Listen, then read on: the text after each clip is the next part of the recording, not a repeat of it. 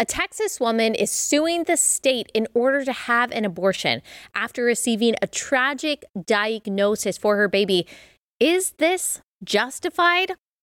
Also, Shane Dawson, a controversial YouTuber, has welcomed twin boys with his partner via surrogate. You know, I've got a lot to say about both of these things. We'll also comment on a few other stories. This episode is brought to you by our friends at Good Ranchers. Go to goodranchers.com. Use code Allie at checkout. That's goodranchers.com, code Allie.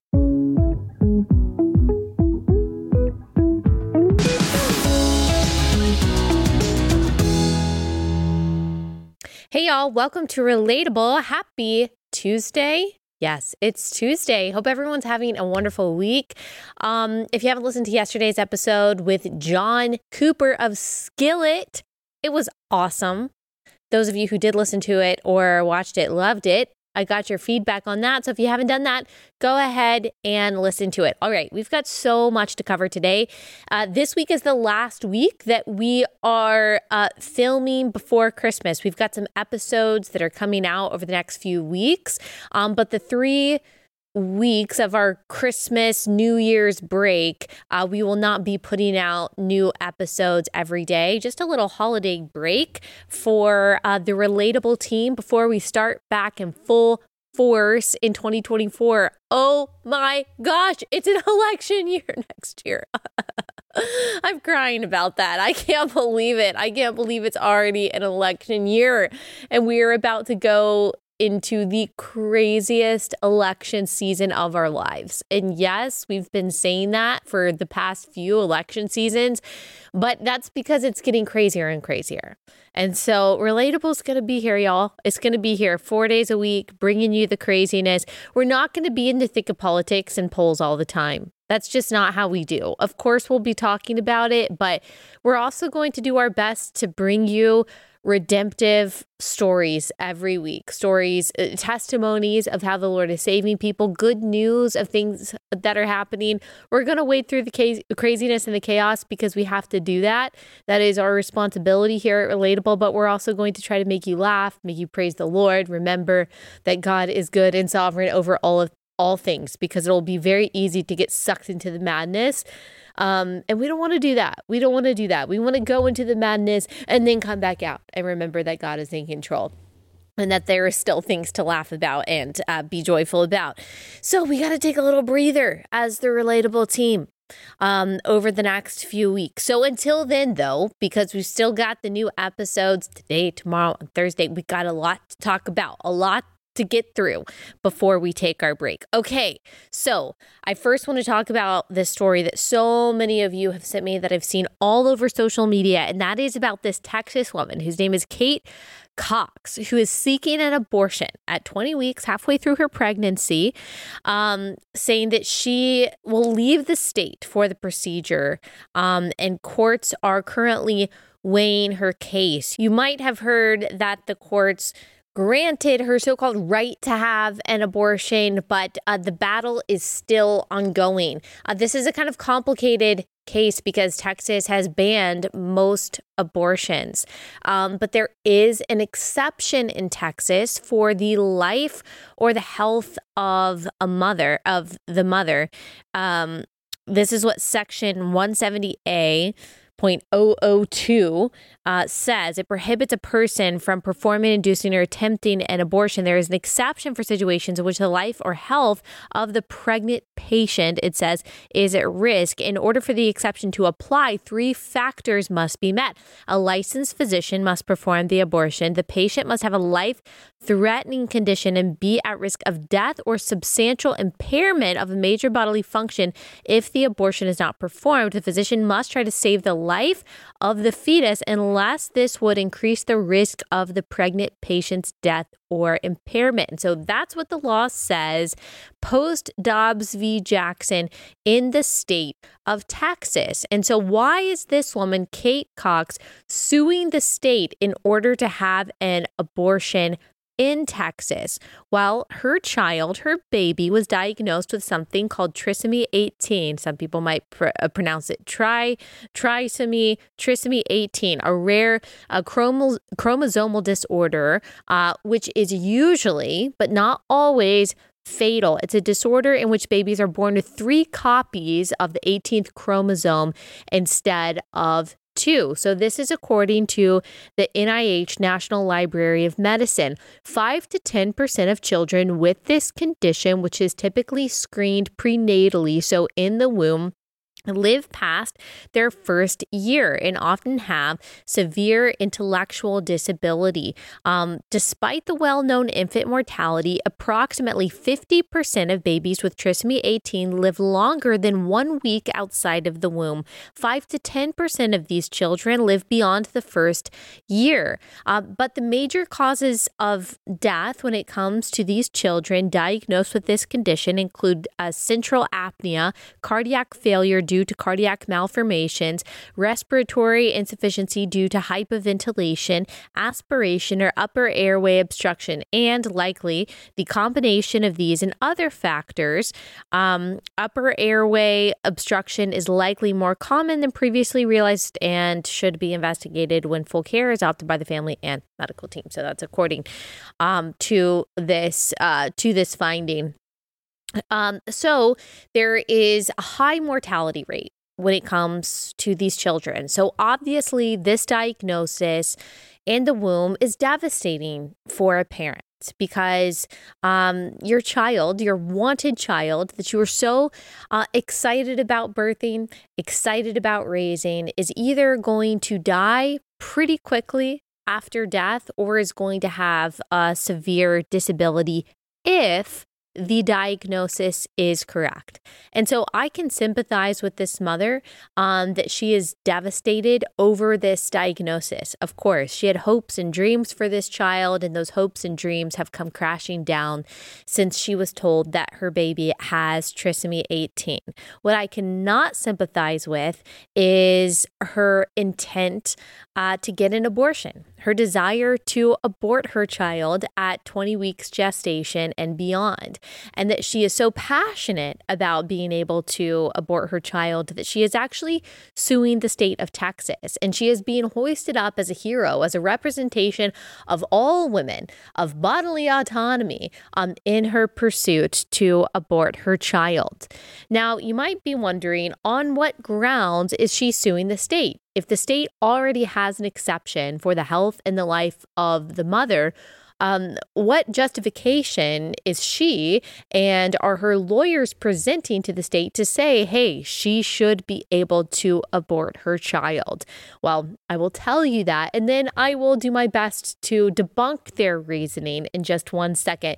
Let me pause and tell you about our first sponsor for the day, and that is a fairly new sponsor that I'm so excited is now a part of the Relatable family, and that is We Heart Nutrition. They're a pro life Christian family run company that provides stellar supplements. And I've been taking their supplements, their postnatal vitamins, um, their DHA. I absolutely love them. They're really high quality. You can even tell just from the packaging that these supplements come in uh, how much this family cares about the quality of their product. This is the great thing about them too is that 10% of every sale is given back to pregnancy care centers, which is awesome. Right now they are raising $10,000 for Prestonwood Pregnancy Center in Texas. These pregnancy care centers as you know, they're saving lives every day by offering resources to families in crisis. Um, they ensure this company ensures that uh, all of their uh, ingredients are researched back, they're third party tested to ensure purity. They are always made in the most bioavailable form, which means the body can actually absorb them, like uh, unlike many other brands. It's all made in the USA. Um, also, there is a free swaddle offer. There's a free swaddle offer going right now. So the first 100 orders of any of the prenatal or postnatal bundles on their site will receive a free organic swaddle. It's super cute. They sent me one. I absolutely love it. So the first 100 orders of their prenatal or postnatal bundle will get that. Go to weheartnutrition.com. Use promo code Allie for 20% off. WeHeartNutrition.com code Allie for 20% off. WeHeartNutrition.com code Allie. Okay, so Cox and her husband uh, sought a court order to block Texas's abortion bans from applying to her case. She said that she was stunned when her doctor told her that she wouldn't be able to legally have an abortion. Now, why does she want to have an abortion? She wants to have an abortion because she doesn't want to birth a child with these special needs.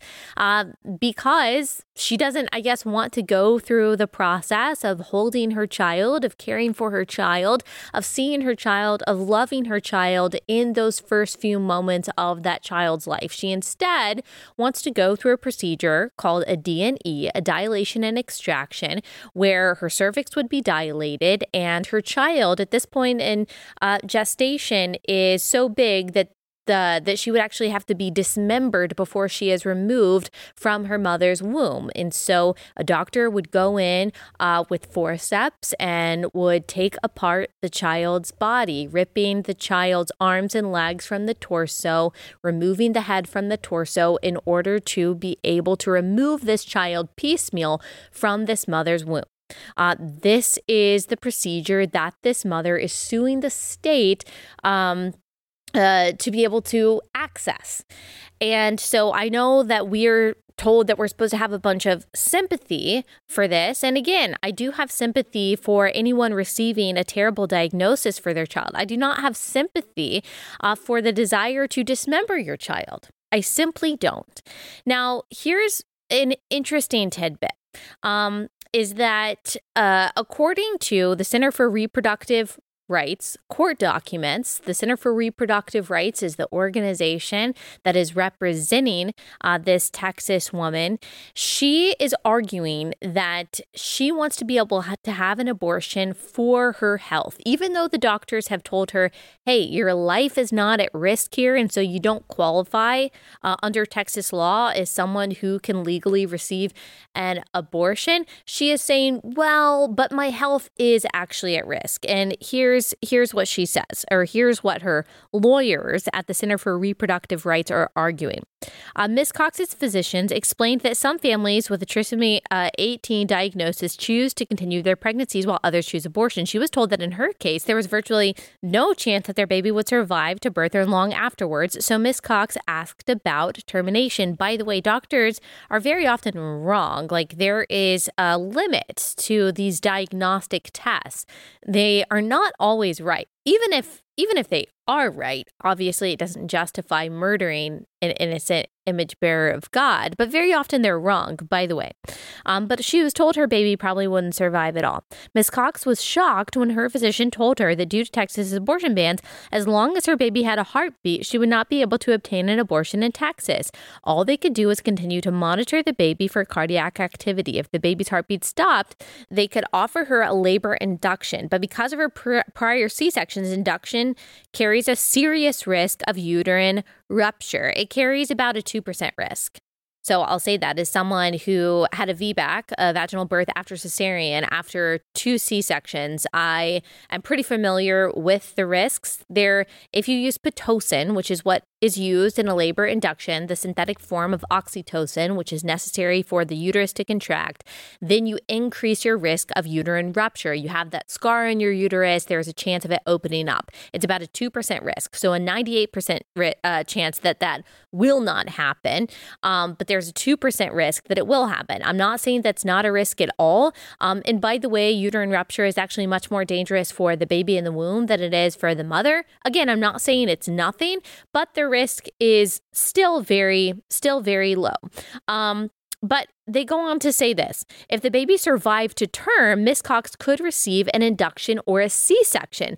But it was clear to Miss Cox, not her physicians, it was clear to Miss Cox that C section was the safer option for her health because of the risk of uterine rupture with induction given her prior two C sections. Yet, Miss Cox's physicians also explained that a C section at full term would make subsequent pregnancies higher risk and make it less likely that she would be able to carry a third child in the future. So, let me break this down for you as someone who has had these conversations before, as someone who, again, had a VBAC, a vaginal birth after cesarean after two C sections. So she's had two C sections. She is being told if you have a third C section uh, with this child, if you bring this child to term, that is going to increase the risks of uh, future of your future pregnancies. Uh, that risk is very low. Now, I understand wanting to avoid those risks. That's why I had a vaginal birth after two C sections, because the more C sections you have, you increase your risk of things like placenta accreta, where the placenta attaches to the scar tissue, which can be very dangerous. You just don't want to have a huge number of C sections. But look, there are women that have three C sections, four C sections. My grandmother had three C sections back in the 60s, and she was okay.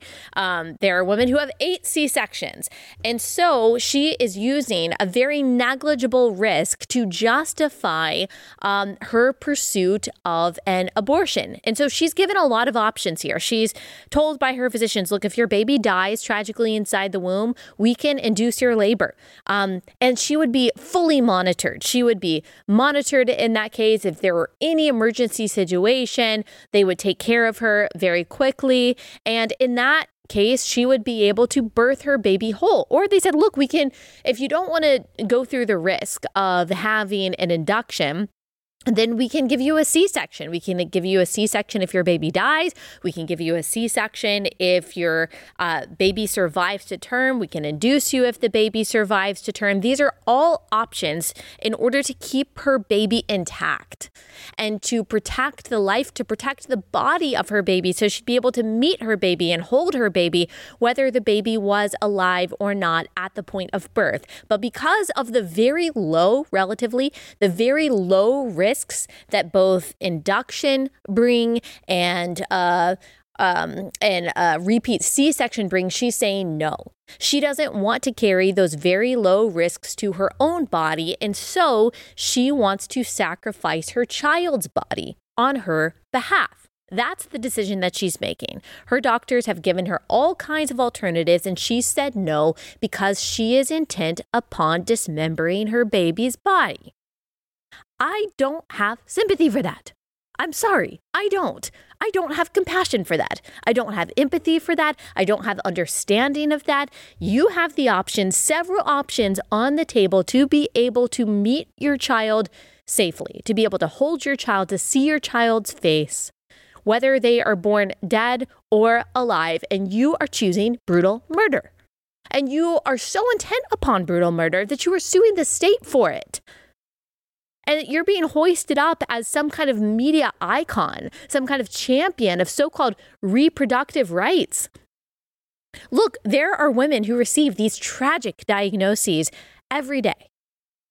They had all kinds of hopes for their child, and those hopes are dashed when they are told that their child will not either live to term or live long uh, past the point that they are born. And they make the difficult decision, and all parents are called to make difficult decisions where we lay down our desires, our wants, even in some cases, our safety and our health for the sake of our child. They make that difficult decision to carry their child to term and to see their child face to face and to give their child the love and the dignity that that, that little image bearer deserves.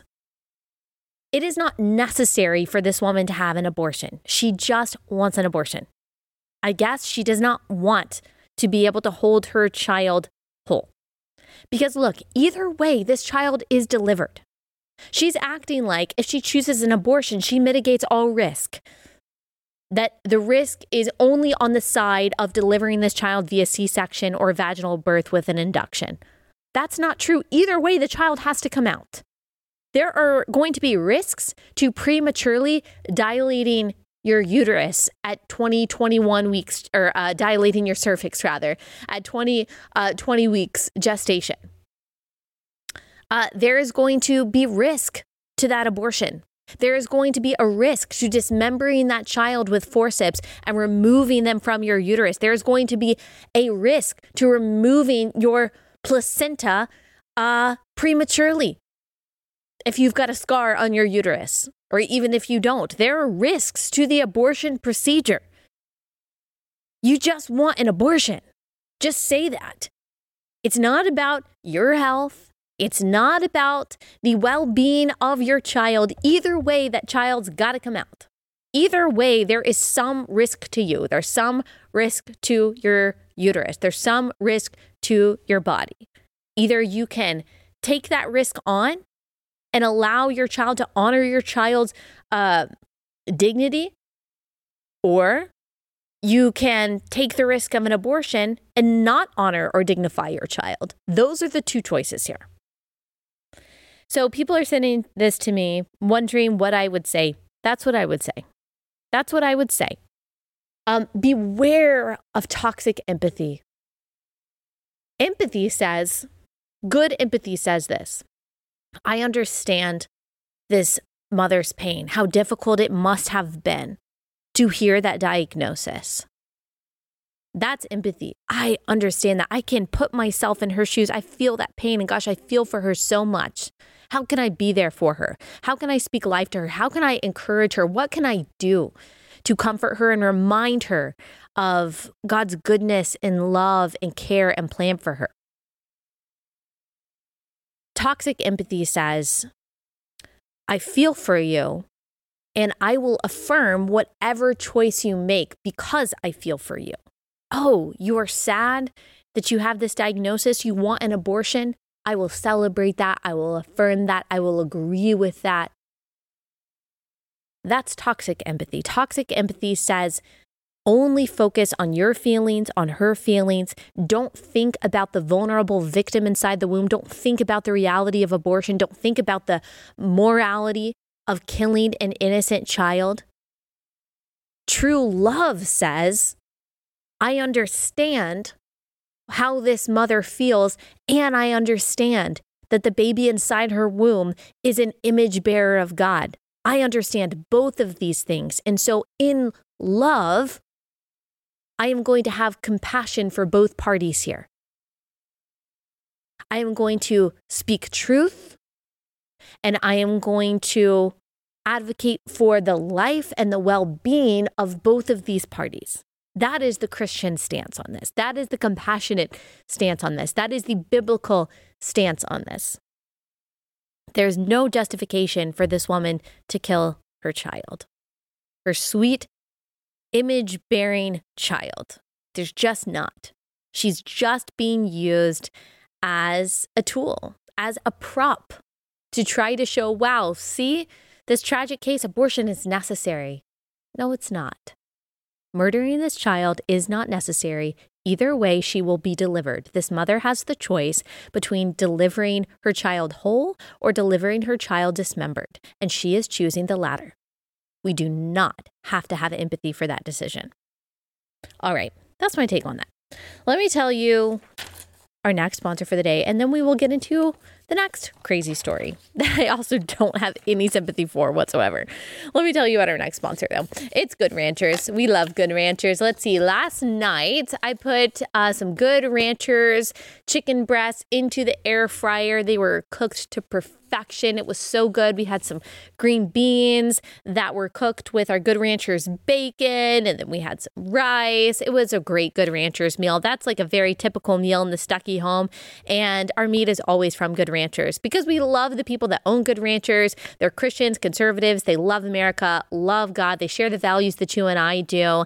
And it's all from American farms and ranches, and we can trust the quality of the meat of Good Ranchers. We love the chicken. We love the bacon. We love the cuts of steak and we love the ground beef. That's probably what we use the most. And we just feel really good about supporting this company. And this would also be a great Christmas gift, by the way, if you've been thinking about giving someone in your life either a box of meat or even better, a subscription to Good Ranchers so that box of meat shows up at your door, at their door once a month, then you should definitely do that. And They've got a good deal for you uh, right now. Good uh, Good Ranchers gift boxes are 15% off and as low as $99 until Christmas. Plus, you can save an extra 50, 15% uh, on every order with my code Allie and get free shipping plus a 100% satisfaction guarantee. No stress, no risk.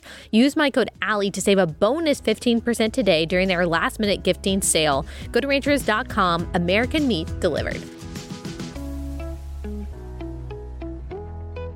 Okay, let's talk about Shane Dawson. Must we? Yes, we must. So we've talked about him a few times. If you follow me on Instagram, you've probably seen some of my commentary or maybe some of my commentary um, on Twitter or X. I've really got to get used to saying X. Um, You've probably seen some of the things that I've said about this uh, because this story makes me very, very, very sad. So, YouTubers Shane Dawson and Ryland Adams, a gay couple, welcome twin boys via surrogate. So, let me back up a little bit and tell you about this couple. We've talked about them. I think we've done a couple episodes on them. We can link those episodes if you want to go listen to them. Um, but uh, they are uh, Shane Dawson is has been a YouTuber for a very long time. He's got a ton of followers, a really big platform, and he's been in hot water several times for things that he said. Um, the most disturbing things that he said that he said have had to do with pedophilia. He has joked about looking up uh, child sex abuse material, what's typically referred to as child porn. And uh, he said that he thought that it was sexy. He has talked about 11 um, year old girls on social media that he's seen that he thought uh, were sexually attractive. He has made jokes, so called, about bestiality. Um, so he's made a, a lot of very disturbing comments and enough comments that are pedophilia related for anyone to wonder what is really going on. Just to ask the question of what's on the hard drives there, um, I think that's very reasonable to be curious about based on the things that Shane Dawson has said. And now he has bought his children. Now he's bought his children, and he and his partner, Ryland Adams, have been documenting this experience on YouTube, of course. Got to monetize it, got to monetize the babies that they're buying, got to make that uh, uh, money back somehow.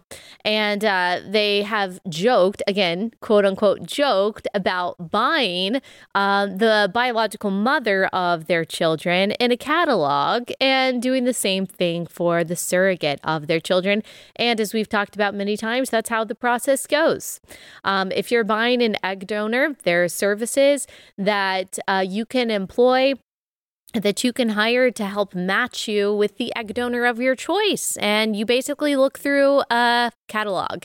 What eye color do you want? What hair color do you want? What ethnicity do you want? Uh, what socioeconomic background do you want? What are you thinking as far as education, IQ, all of that? You want that, you know, premium DNA, like you're buying a cut of meat. And uh, they buy these eggs from the woman. Now, an interesting thing that I only started thinking about uh, a few months ago was this phrase egg donor, egg donation. I'm like, why are they calling it egg donor, egg donation when that's not really what's happening? Obviously, these women who are harvesting their eggs, they have to go through an intense medical process to do that, by the way, to stimulate uh, their eggs and then to harvest them and all that. Ugh. They're making a lot of money from that. That's why they do it. It's not altruistic. It's not out of the goodness of their heart. They're making money uh, by selling their DNA, selling their future children. Um, it's called egg donation because it's actually illegal to sell your own human tissue in the United States. And so they're technically donating their eggs but being paid for their time and effort. Isn't that isn't that cute?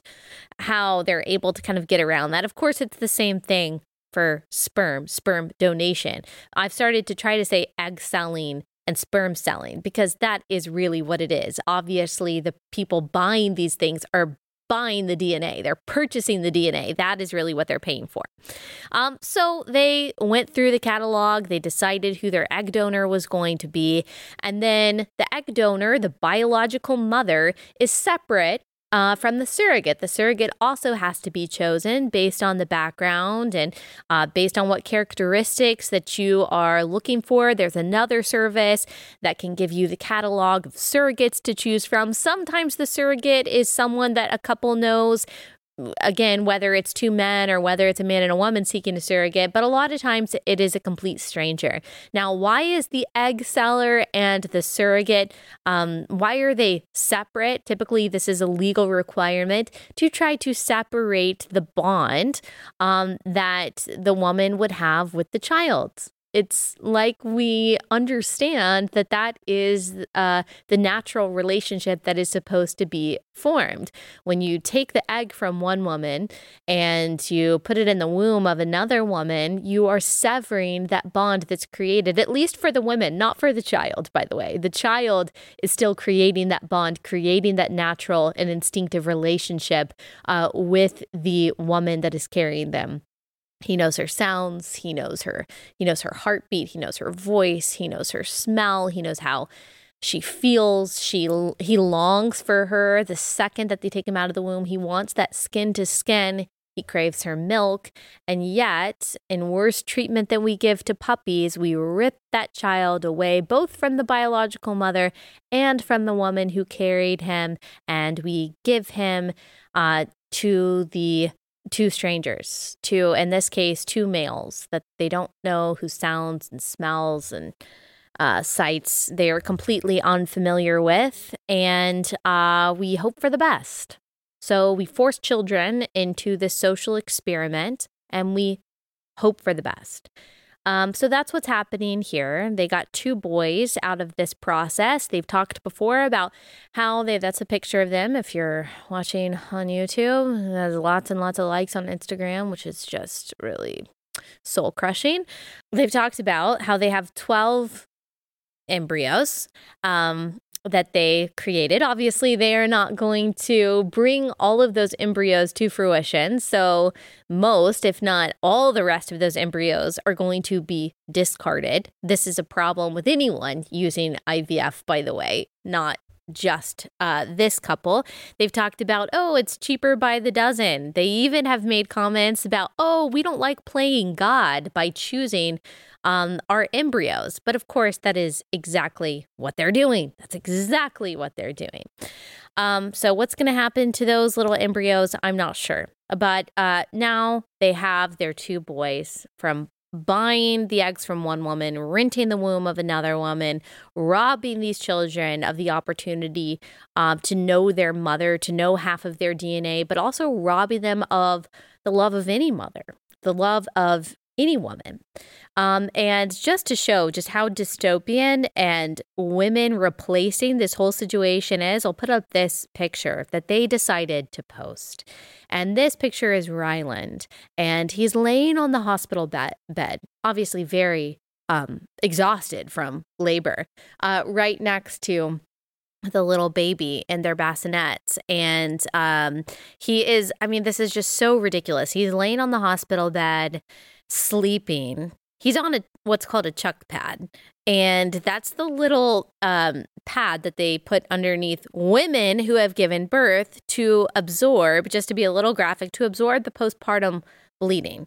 And I say that to emphasize like what we go th- what we women go through, what the surrogate went through in giving birth. And he's laying there cosplaying He's laying there like he's so exhausted on a hospital bed on the chuck pad after having done nothing except for coughing up some cash to buy this baby. It's disgusting. It's dystopian. Brave New World, but make it gay. That's what this is. That's what this is. It is, I'm sorry, but buying these children is a form of human trafficking. Yes, it is. It is. It's like prostitution and human trafficking all in one. Super fun because you're buying the bodies of women and you are purchasing these children by purchasing their eggs, purchasing half of their DNA from a woman. And without their consent, carrying them through this very unnatural process, all to rob them of a mother. Yikes.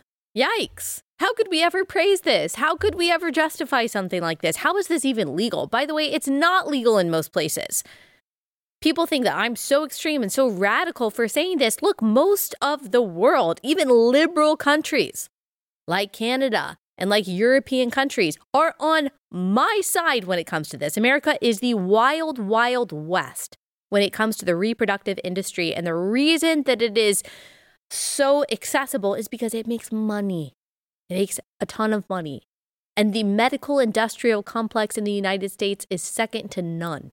There's a lot of great innovation that comes out of it, but there is a lot of sketchy stuff, whether you're looking at the destruction of bodies through gender ideology or whether you're looking at the reproductive technology that we allow like with any without any mitigation or restriction whatsoever. And let me just say once again how this is different than adoption. This is different than adoption because adoption redeems a broken situation that already exists. And surrogate uh, surrogacy slash egg and sperm donation create a broken situation. In this case, you are creating the child with the intention of severing the natural bond between their bio, one of their biological parents and the natural bond between them and the woman who carried them. You are creating that brokenness. You are creating these embryos with the intention of bringing them into the world in a way that is going to inflict a primal wound upon them. With adoption, the child is already created. Maybe not in an ideal circumstance, but for whatever reason, the mom and dad cannot take care of that child. And so, loving parents in an ideal adoption situation, loving parents come in and they give that child the home that they need the process is entirely different. The adoptive parents are not picking the biological parent out of a catalog in order to uh, in order to find, you know, the prettiest and brightest and richest mom. They are taking the child that needs help. Also, uh, in adoption, in adoption situations, like there's extensive, um, there is an extensive process. There is an extensive um, investigation of your background that is required to adopt a child. That is not the case when it comes to buying uh, buying eggs and renting wombs. That is not the case when it comes to surrogacy. Trust me, Shane Dawson would not, would not have passed a background check when it comes to this if it came to adoption. There's no such regulation. There are very few requirements. There are very few things that you have to prove when it comes to uh, buying children in this way.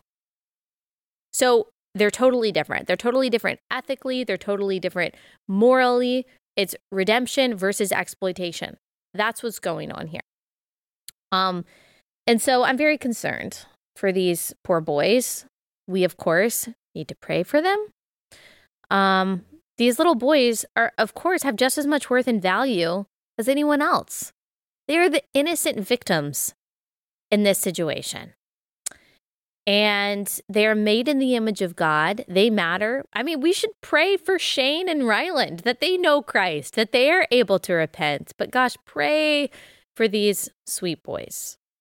Pray for Pray for the children who are victims of forced fatherlessness and forced motherlessness, who are required to sacrifice their need for a mom and a dad uh, because their parents wanted something. Sacrifice their own needs for their parents' wants. What do we always say? That children are always the unconsenting subjects of progressive social experiments. This is a progressive social experiment. Whether it's abortion, whether it's gender ideology, whether it's forced masking and, and lockdowns, children are always the primary unconsenting victims. The unconsenting parties in these progressive social experiments. Very, very sad.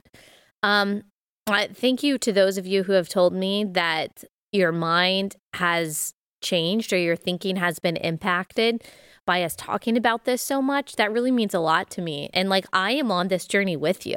I didn't think about this either a few years ago. It's not like I'm the first person who has been championing the conversation about ethics surrounding reproductive technology. Not at all. I there was just a spark inside me a few years ago and I decided, wow, this is not being talked about enough. We need to talk about these children too if we care about life from the moment of conception onward, we need to care about these children too. And as always, shout out to Katie Faust, Jennifer Lahl, and all the other people who have been doing this work for a very long time. All right, uh, maybe a couple other quick, quick things to talk about. Uh, let me tell you about our next sponsor for the day, and that is Brave Books. All right, if you are looking for books for your kids that actually promote the values that you want to instill in them, then you need to check out Brave Books. They're really perfect for kids ages about, I would say, five to 10. They're beautifully illustrated, they're really fun. They have all these animal characters that my kids love. I just love them so much. And they talk about all kinds of values, whether it's pro life, the beauty of the gender binary, uh, uh, losing with dignity, competing in a way that's fair, honesty, all kinds of things that are just really important for our kids to know, but they present them in a creative and a fun way. And they have this awesome book club. It's called the Freedom Island Book Club. You get a new book every month, and they're giving you a deal. My listeners get 20% off your subscription if you use code uh, Allie. And also, you'll get uh, Brave's newest book for free for free and in time for Christmas delivery if you subscribe now. So go to bravebooks.com, use code Allie for that 20% off. That's bravebooks.com, code Allie. Okay, so I was going to talk about maybe I'll just like very briefly talk about this Claudine Gay thing because I actually want to talk about this other story a little bit more that is that better ties into everything else that we've been talking about.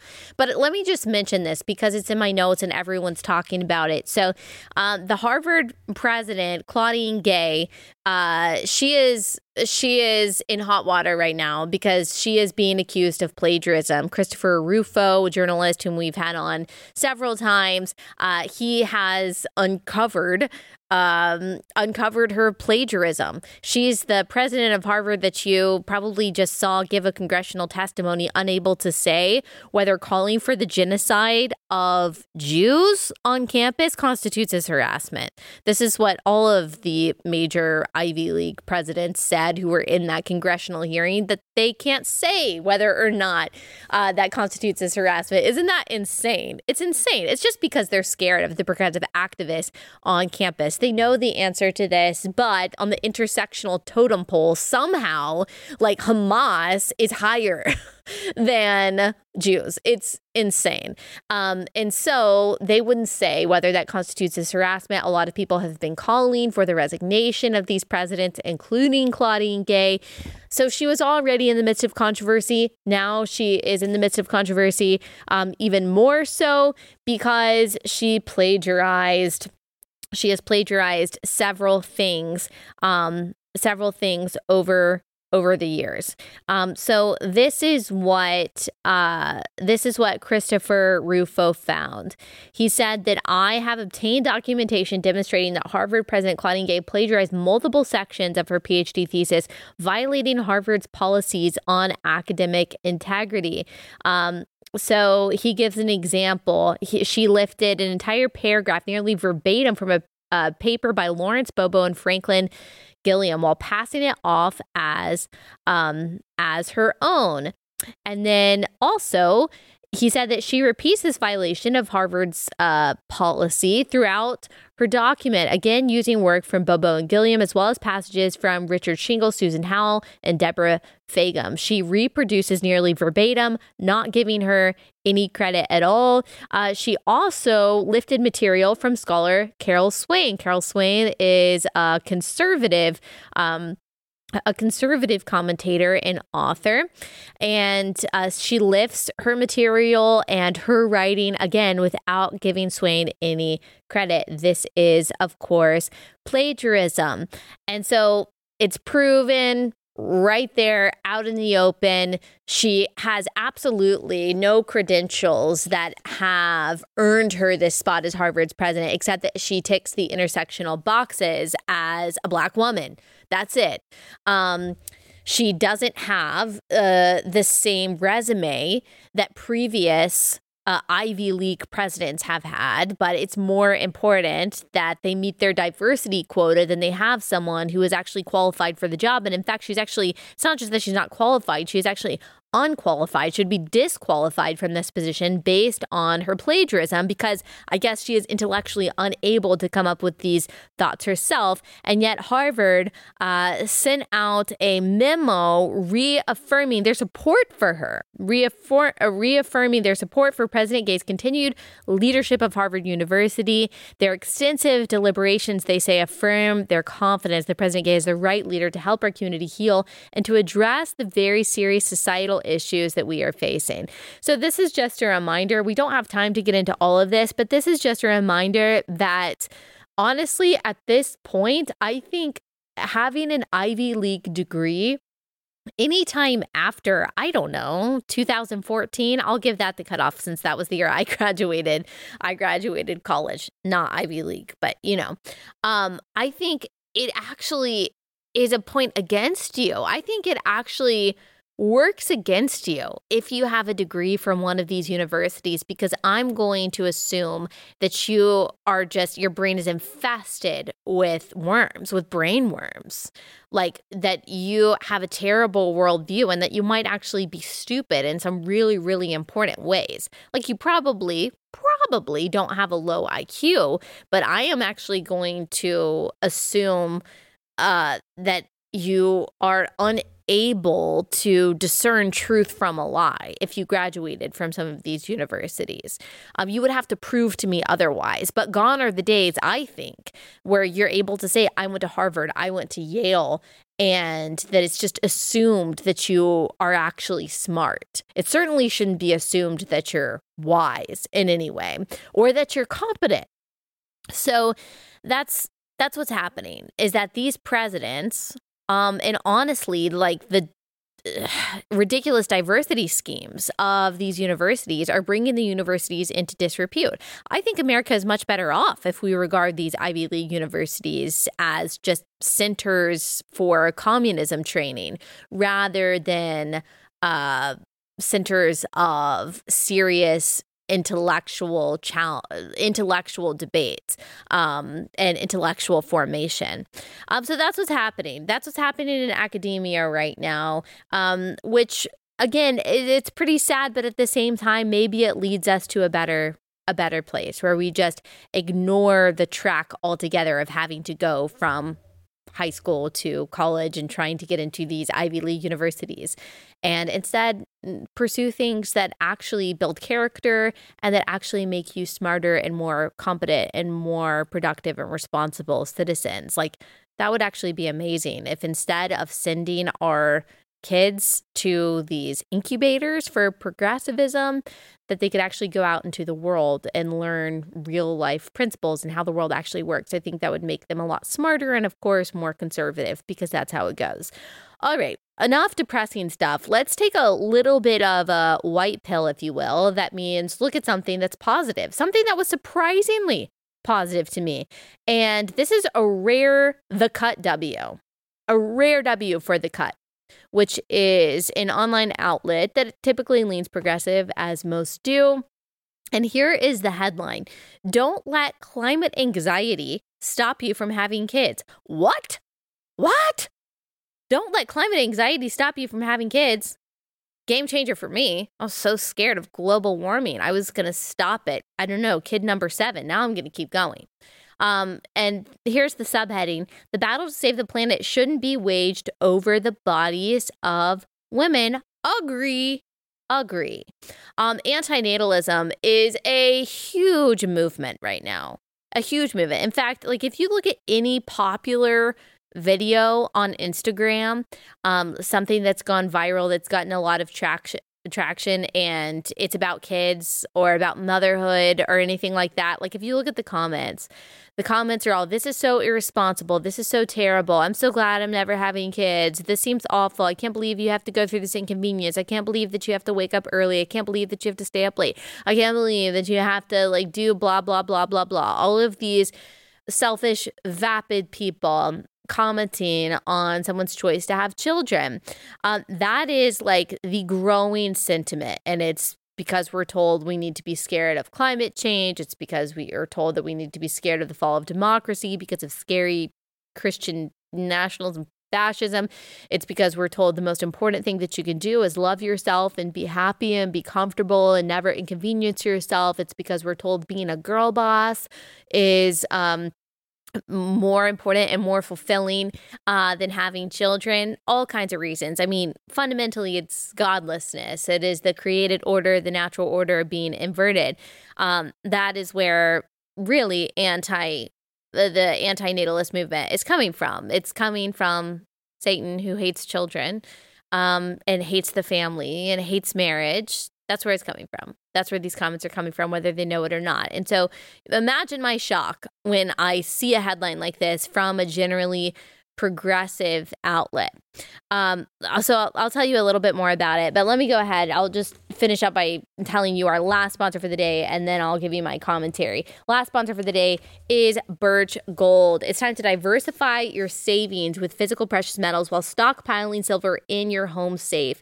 Birch Gold's gr- Gold Group's most popular special of the year. Now through December 22nd, for every $5,000 you spend with Birch Gold, they'll send you a one ounce silver eagle uh, coin for free. Text Allie to 989 to claim your eligibility. Now, if you don't know anything about it, you just want more information on it, get a free info kit by texting Allie to 989 There's no obligation. You can just learn more about how to diversify your savings with Birch Gold. Text Allie to 989 Allie to 989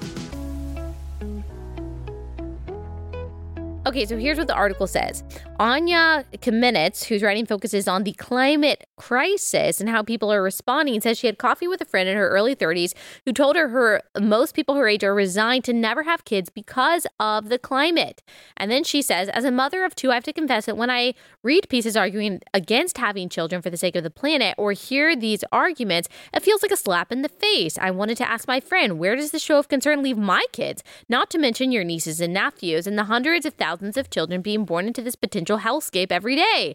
You plan to live out your life carefree, unbothered by what happens to the planet after 2060 because none of your DNA will be left on it. The author expresses frustration that the conversations that climate scientists and activists have are always about whether to have kids or arguing to not have them, and never around those um, who have already who have already had them.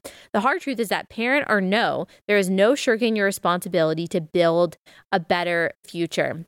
Here's her response to those questioning whether to have children because of the climate. Having kids is both selfish and self sacrificing, optimistic and fatalistic, because children belong to their parents and to all of us. No, my children don't belong to you at all. There is no future without them or for anyone at all. True? Realizing you can't guarantee your kids a safe and happy life is the hardest truth of becoming a parent. If you decide to have a child, you will see your love for that child is terrifyingly vast, big enough to hold the whole planet. True, girl. And if you decide not to have a child, I know your love for this fragile world will be no less great and no less painful. I can predict that this is Anya's path to being red pilled. What she will realize, and I hope, and well, it seems like this doesn't include her, is that most climate activists are actually anti human, not just pro planet, but anti human. Why don't they address the people who already have kids? Because a lot of them, I'm not saying all of them, but a lot of them hate those kids. They see humans as a, uh, as as um, people who drain our resources as a problem, as a burden. And actually, they are okay with thinking of the planet being human free, being free of civilization, free of people to suck resources. There's like this very romantic vision of us going back to some tribal time, this idea that Native Americans and all indigenous people that they had this beautiful uh, relationship with nature and with each other and everything was peaceful and awesome until the mean white man came along and civilized everything and capitalism is like all that stuff. There is this mentality that if we just got rid of all this, if we just got rid of humans, then things would be better. That is what is driving the anti natalist movement. And maybe Anya doesn't realize that, but that is the ideology that's underneath it. And I hope that things are beginning to um, become more clear for her. I hope that she is starting to open her eyes to what this movement is. Uh, people weren't buying it, by the way. uh, in the comments. She, some, I mean, some people are funny. Who wrote this? Big child. What they're trying to say is like, you know, uh, like big government, big corporations, big tech, uh, big child, like some kind of entity that is uh, pushing propaganda. Um, so uh, someone also said capitalism uh, scared by the idea of a dwindling workforce. A lot of people are accusing her of saying, "Oh, we just need kids because of capitalism." Um, someone else echoing that sentiment, forget about the planet. Who will work the mines if you don't have children? Someone said, Is this propaganda? Someone else, uh, respectfully shut up someone else. Let's be honest, having kids is not this big selfless act that you do for the betterment of the world, as many parents make it out to be. Parents are building a mini me who will propagate their genetics, beliefs, and name into the world and future. It's inherently self centered. Um, okay, you're you're right. You person who spends your entire time consuming and thinking about yourself, you're the selfless one. Um, I'm not saying that you have to have children to be compassionate and selfless and productive, but to say that being a parent is being selfish is just wrong. It's just wrong. It grows your compassion and your empathy and your understanding and your love. And yes, your stake in the future so much. It helps you care about the planet, not in the same way that climate activists do, but it helps you care about the future. It, because you have a stake in it, because this person, these people that you love more than anything else in the whole universe are going to be there. So you care much more than you do if you are, if uh, all you can think about is your own life and your own comfort and your own well being. So good job, the cuts. Keep going this direction. Become a pro natalist activist. That's what we should be. But also caring about how these children are conceived and the ethics surrounding that and reproduction. Um, Pro life, uh, when it comes to children, unborn children, encompasses more than abortion. I don't mean that in the progressive sense that it's got to cover immigration and justice issues and all of this, but it is all about the dignity of children, of unborn children. And uh, we have to care about that and be thoughtful about that. All right. That's all I've got for today. Uh, we will be back here tomorrow with much more.